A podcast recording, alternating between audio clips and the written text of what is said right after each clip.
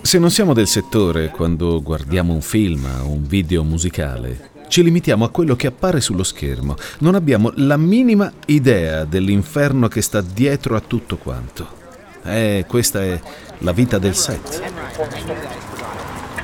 Tecnici che corrono avanti e indietro, direttori di produzione che rompono le scatole con block notes, il telefono incollato all'orecchio, truccatori e truccatrici che ripetono in continuazione Vieni qua che sei lucido, ti tampono.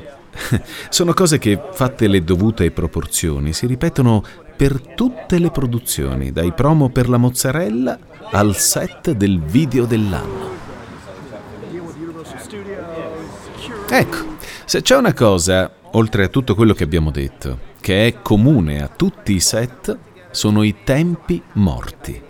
Ecco, resti su una sedia per ore e ore aspettando di dover fare la tua scena, che poi magari ti richiede mezz'ora, e tu invece sei lì ad attendere il tuo turno dalle calende greche.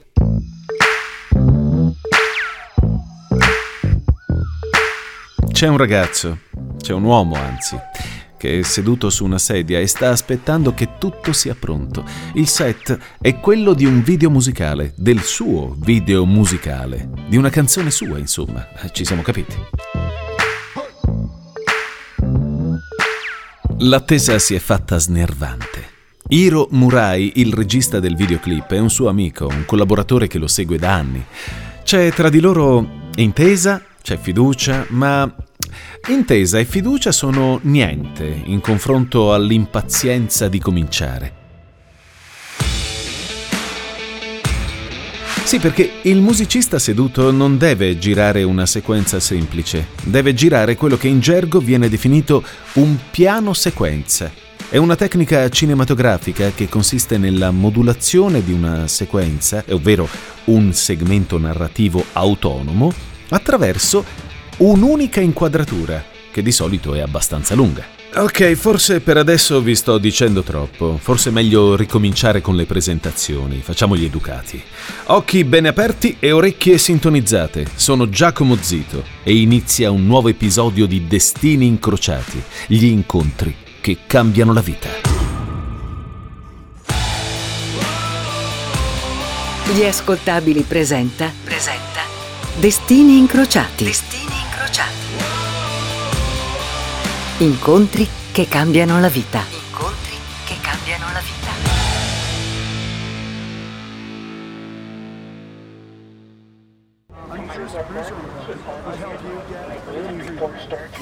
E il musicista che poi è il nostro primo protagonista di questo episodio sta aspettando il suo turno per girare un piano sequenza, lo definirei impegnativo. Beh, quale piano sequenza non lo è? Hiro, il regista, gli ha spiegato come fare. Durante un piano sequenza un regista è come un coreografo. Gli interpreti sono dei ballerini. Ci vuole studio, bisogna imparare i passi, è tutta una questione di corpi, menti, connesse, geometrie, sincronizzazioni. Tutto deve essere calcolato e studiato alla perfezione perché se sbagli devi ricominciare tutto da capo. Il videoclip inizia in un capannone. L'artista Calvin II prende una chitarra.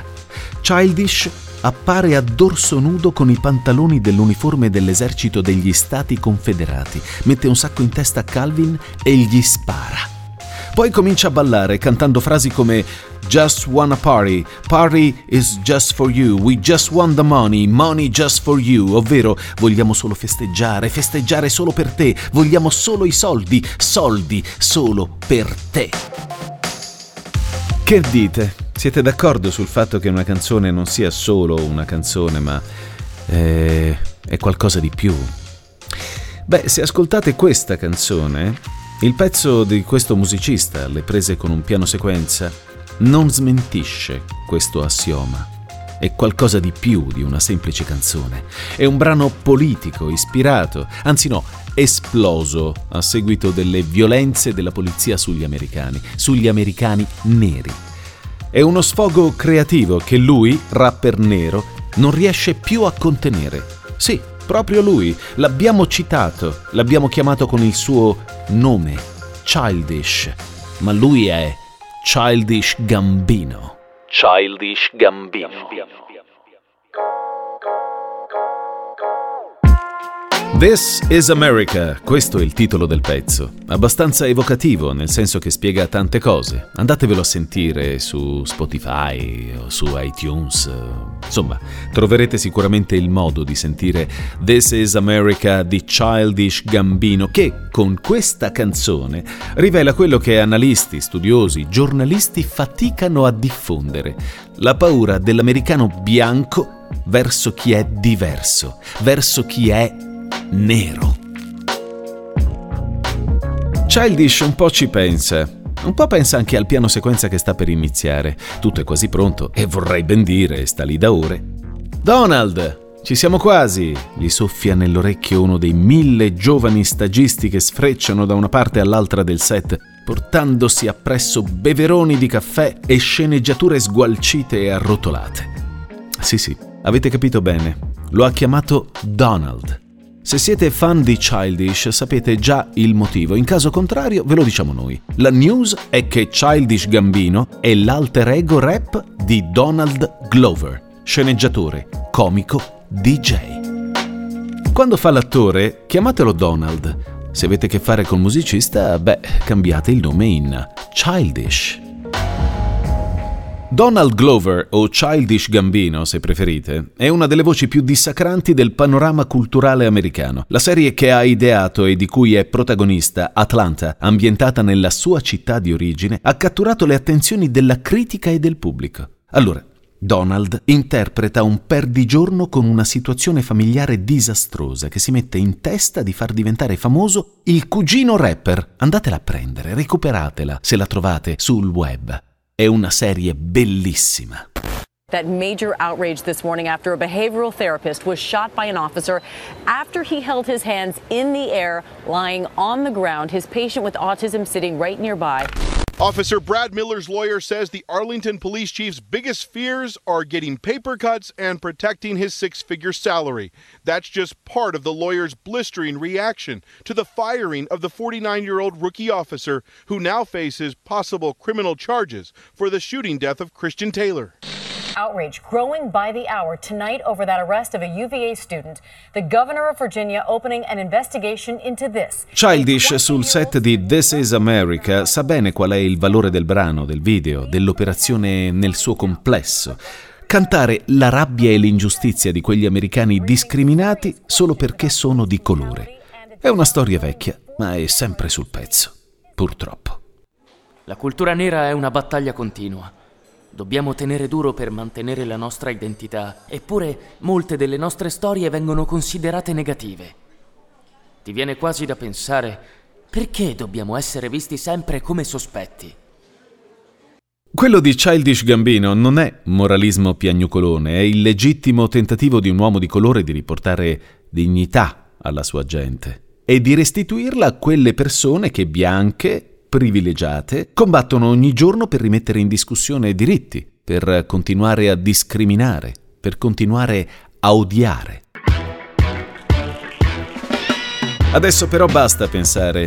Childish a torso nudo aspetta che i truccatori facciano gli ultimi ritocchi sul lucido della sua pelle, una pelle che moltiplicata su milioni e milioni di altri esseri umani è stata mortificata, insultata, massacrata. È una pelle che richiede vendetta, ma solo attraverso l'arte.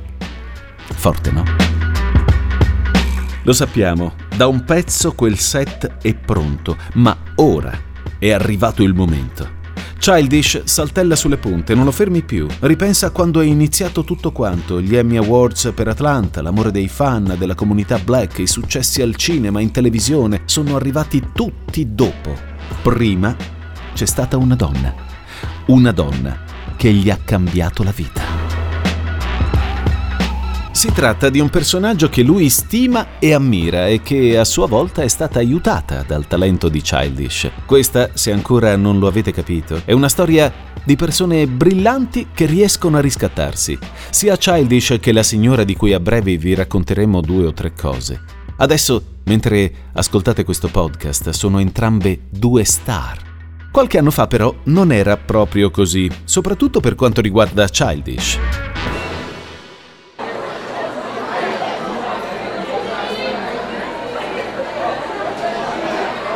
Il college per gli studenti americani, quelli che se lo possono permettere, è un momento decisivo. Studi, ti formi, cresci e in mezzo c'è la tua vita relazionale che inizia a fiorire.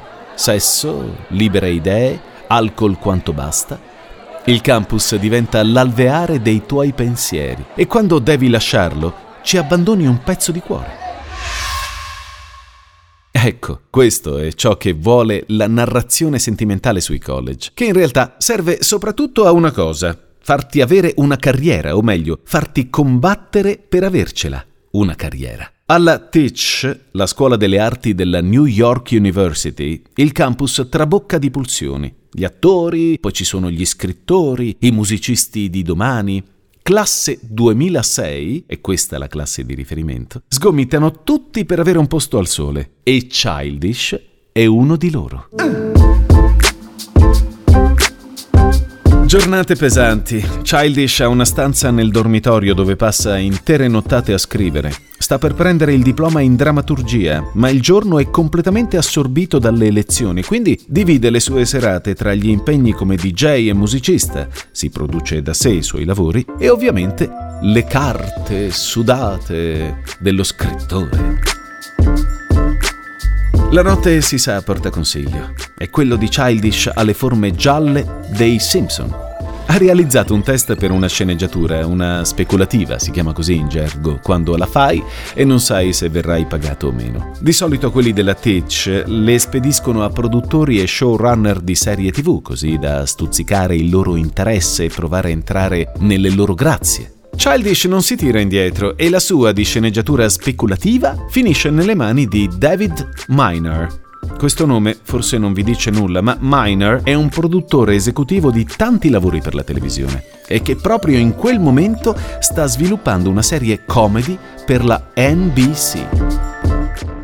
Il titolo di questa serie è 30 Rock e racconta le disavventure professionali di Liz Lemon, un'autrice televisiva alla guida di show di quart'ordine, condotto dalla sua narcisista migliore amica e da una black star di colore. 30 Rock è ideato e interpretato da Tina Fey. Tina Fey. E noi torniamo sempre lì, al piano sequenza che Childish Gambino deve girare. Prima di farlo, lui ripercorre in un lampo tutta la vita che gli passa davanti. Adesso è il protagonista di un video di una canzone, ma ne è passata di acqua sotto i ponti. Hiro, il suo regista, continua a rompere le scatole ai truccatori. Facciamo in fretta, per favore. Sono le situazioni tipiche da dietro le quinte, abbastanza paradossali, che gli ricordano un altro dietro le quinte quello raccontato da 30 Rock, la sua prima serie, la serie di Tina.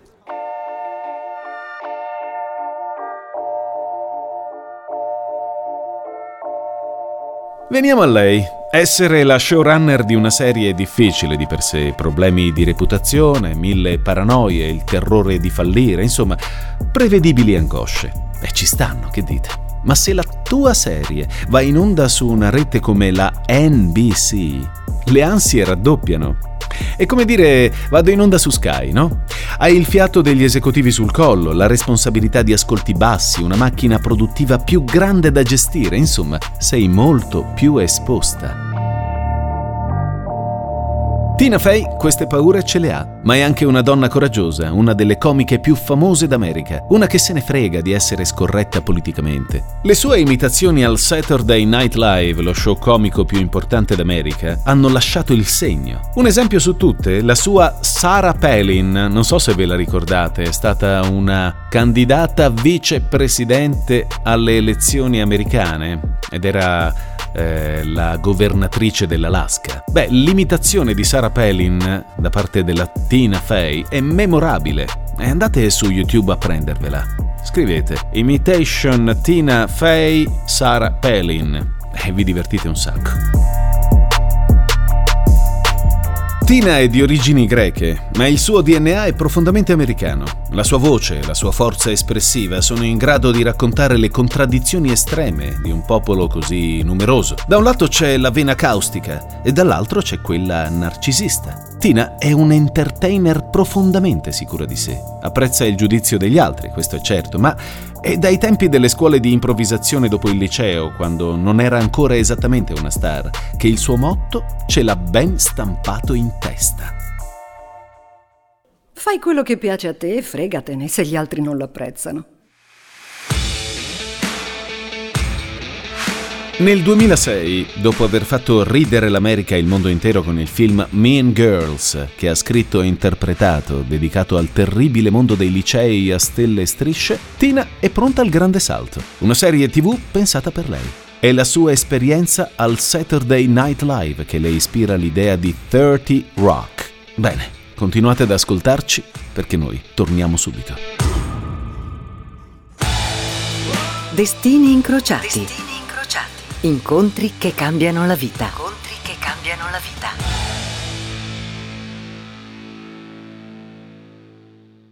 Sono Giacomo Zito e questo è Destini Incrociati. Oggi raccontiamo la storia di due persone di spettacolo. Donald Glover, la star di serie come Community e Atlanta, e Tina Fey, una delle comiche più importanti d'America. Colei che ha dato a Donald, alias Childish Gambino, il suo primo lavoro. Dove eravamo rimasti? Arriviamo, arriviamo.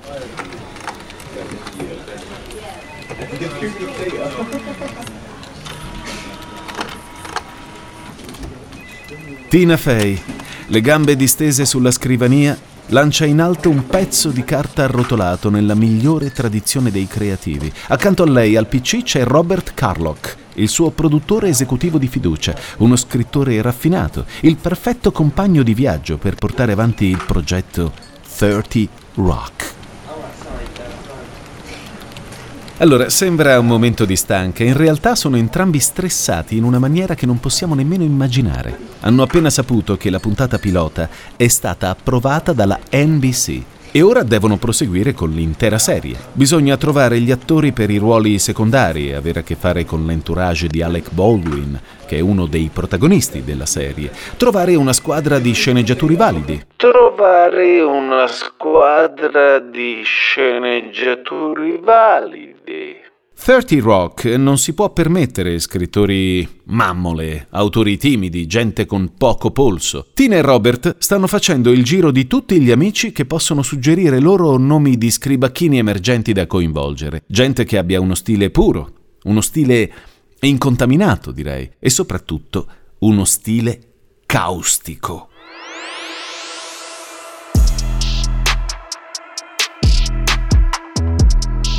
Hanno appena ricevuto una mail dall'amico David Miner, ve ne abbiamo parlato prima, che scrive di avere scoperto un ragazzo pazzesco che ha scritto una speculativa sui Simpson e che ha messo su YouTube dei video comici che ha girato in casa.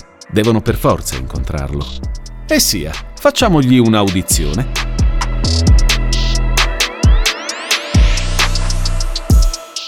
Tina è fiduciosa. Se Miner ha visto del talento in questo ragazzo, vuol dire che qualcosa c'è.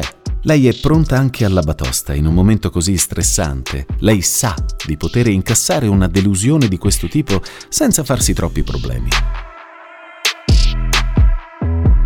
Lo aspetta nel suo ufficio, tra le scartoffie il fidato Robert Carlock, che è curioso pure lui di conoscere questo giovane comico Black. Sì, è pesante dire Black, ma proviamo a ribaltare la cosa. In un settore estremamente bianco, come quello dell'entertainment, porre l'accento sulla diversità di una persona è un elemento solo positivo.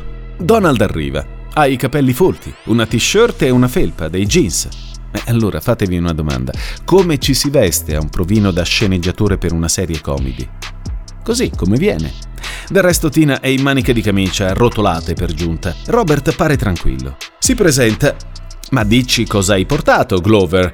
E l'audizione inizia. Quello lì non è ancora Childish Gambino, l'icona del rap, il divo di Atlanta. È uno che cerca di fare fortuna e lo sta facendo nel modo giusto. Tina se lo ricorda bene. Lui arriva e si presenta con due sketch comici in croce. Due soltanto.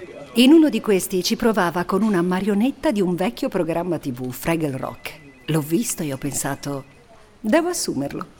Non è questo l'unico motivo per cui Tina assume Donald, o Childish. È una donna senza peli sulla lingua, questo l'abbiamo già detto. Sì, Donald ha talento e lei non ha alcun tipo di problema a dirglielo, ma c'è anche un altro motivo. Glover ha molto a cuore la sua condizione di black man, ma non vuole essere considerato migliore di altri solo per questo. Appena ho saputo che mi avrebbe ingaggiato, ho chiesto a Tina. Non è che mi ha ingaggiato solo perché sono nero. E lei mi ha risposto: Sì, Glover, il tuo talento mi piace, ma la NBC ha un programma di diversity che dobbiamo rispettare. Avete capito? Tina Fey è brutale ma simpatica. Non è affatto razzista. Se recuperate 30 Rock lo potrete intuire facilmente. È stregata dalla semplicità di Childish. È ancora un ragazzo di vent'anni o giù di lì, ma lei sa fiutare bene il talento di qualcun altro. E lì ci ha visto giusto.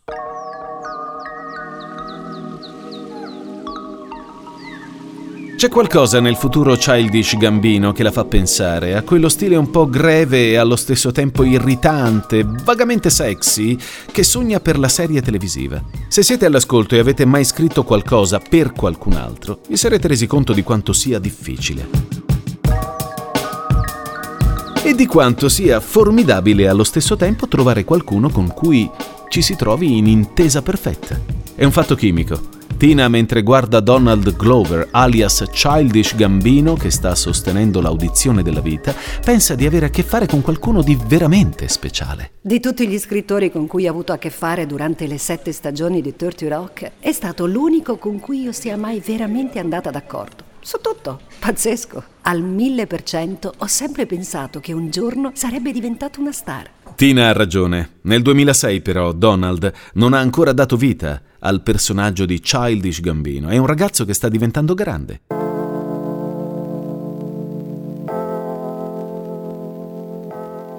E Tina Fey infatti lo fa diventare grande. Il futuro Gambino diventa una specie di supervisore, diciamo così, degli script di 30 Rock. Non solo scrive le puntate, ma diventa l'anima black della serie.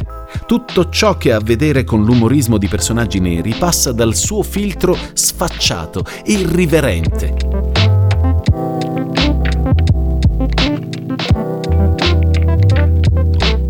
Tina è la sua mentore, ma è anche un artista profondamente riconoscente per il lavoro del ragazzo. Glover diventa presto un portafortuna di 30 Rock. E Tina, che sa quanto sia forte anche la sua attitudine a fare l'attore, gli concede anche diversi cameo nel corso di vari episodi.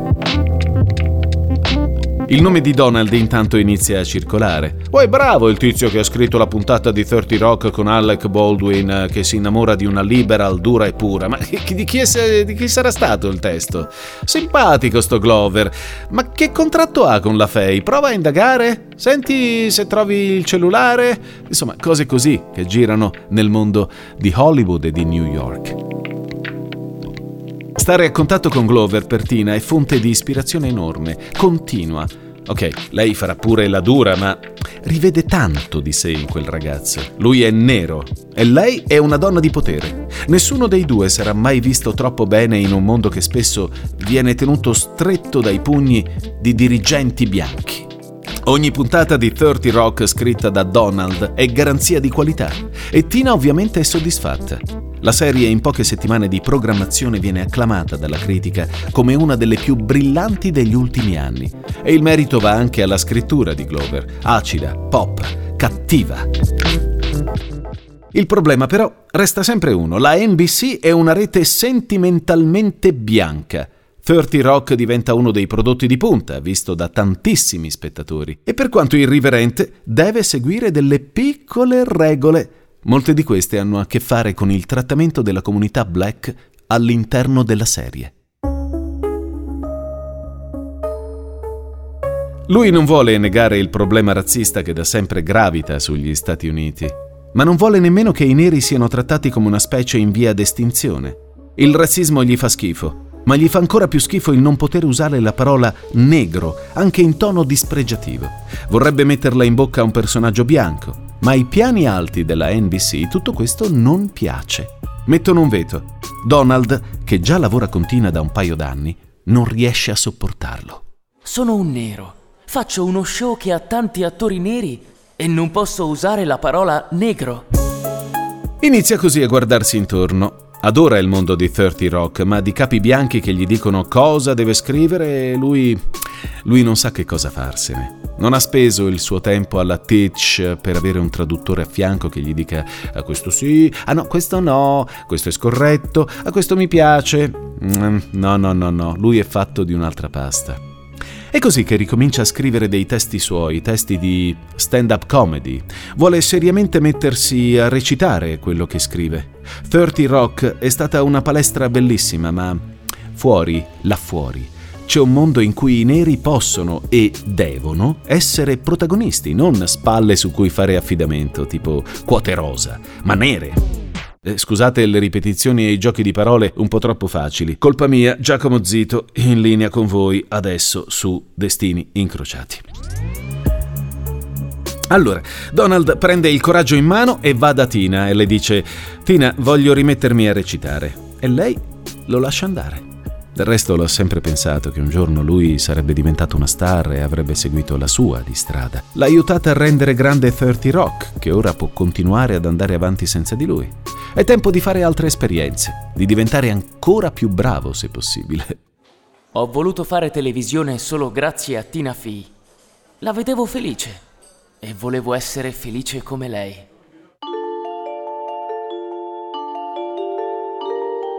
Il tempo intanto passa. Tina diventa la regina della comedy americana. 30 Rock continua per sette stagioni e lei vince tutti i premi possibili. Pubblica un libro, Bossy Pants, in cui spiega quanto sia difficile essere donna e al tempo stesso imprenditrice culturale. Ecco, me la sono inventata in questo momento. In un mondo rapace come quello dello showbiz, dove con i maschi ci devi fare a pugni per poter lavorare in santa pace. Brava! Di Donald, Tina non si è mai dimenticata. Lo ha seguito nel corso della sua carriera, sapendo che non avrebbe mai sbagliato un colpo. Prima la partecipazione a Community, poi un progetto tutto suo, Atlanta. In mezzo progetti collaterali di Donald, l'esigenza di fare arte in maniera insolita, sorprendente, l'urgenza creativa di usare il rap per cantare la rabbia e la frustrazione verso un paese che coi neri è ancora troppo violento, ancora troppo incapace di dialogare. Oh, quando Donald dà vita al suo alter ego, Childish Gambino, subito dopo aver finito le riprese di Community, Tina è sbalordita. In positivo, ovviamente. Lei stessa non avrebbe potuto trovare una forma più originale per reinventarsi. L'allievo che supera la maestra? Forse. Non è però opportuno né parlare di allievi né parlare di maestri, perché quello che vi vogliamo raccontare io e Giuseppe Paternò Raddusa in questo e in molti altri episodi di Destini Incrociati è la capacità che hanno certe persone di entrare in sintonia, di capirsi, di, di, trasformarsi, restando alla pari anche se in apparenza le posizioni di potere sono diverse. Tina guarda il progetto di Childish Gambino con enorme curiosità e soprattutto stima. Childish Gambino ha dato ai millennials una grande lezione di realismo. Ha insegnato loro che possono essere chi vogliono e che possono cambiare quando vogliono. Donald era stanco di essere protagonista di una serie di network come Community e si è dato al rap. Ha creato una sua personalissima variazione di arte. E non si è limitato a quello. Ci ha regalato Atlanta, una serie tv che è come lui, divertente, bella, di tendenza, malinconica, sicura di sé. Childish sul set di This is America ha appena finito di girare il suo piano sequenza. Ne hanno fatto 3-4 take, insomma, un pomeriggio. È sfinito, non ci è abituato a ballare così a lungo.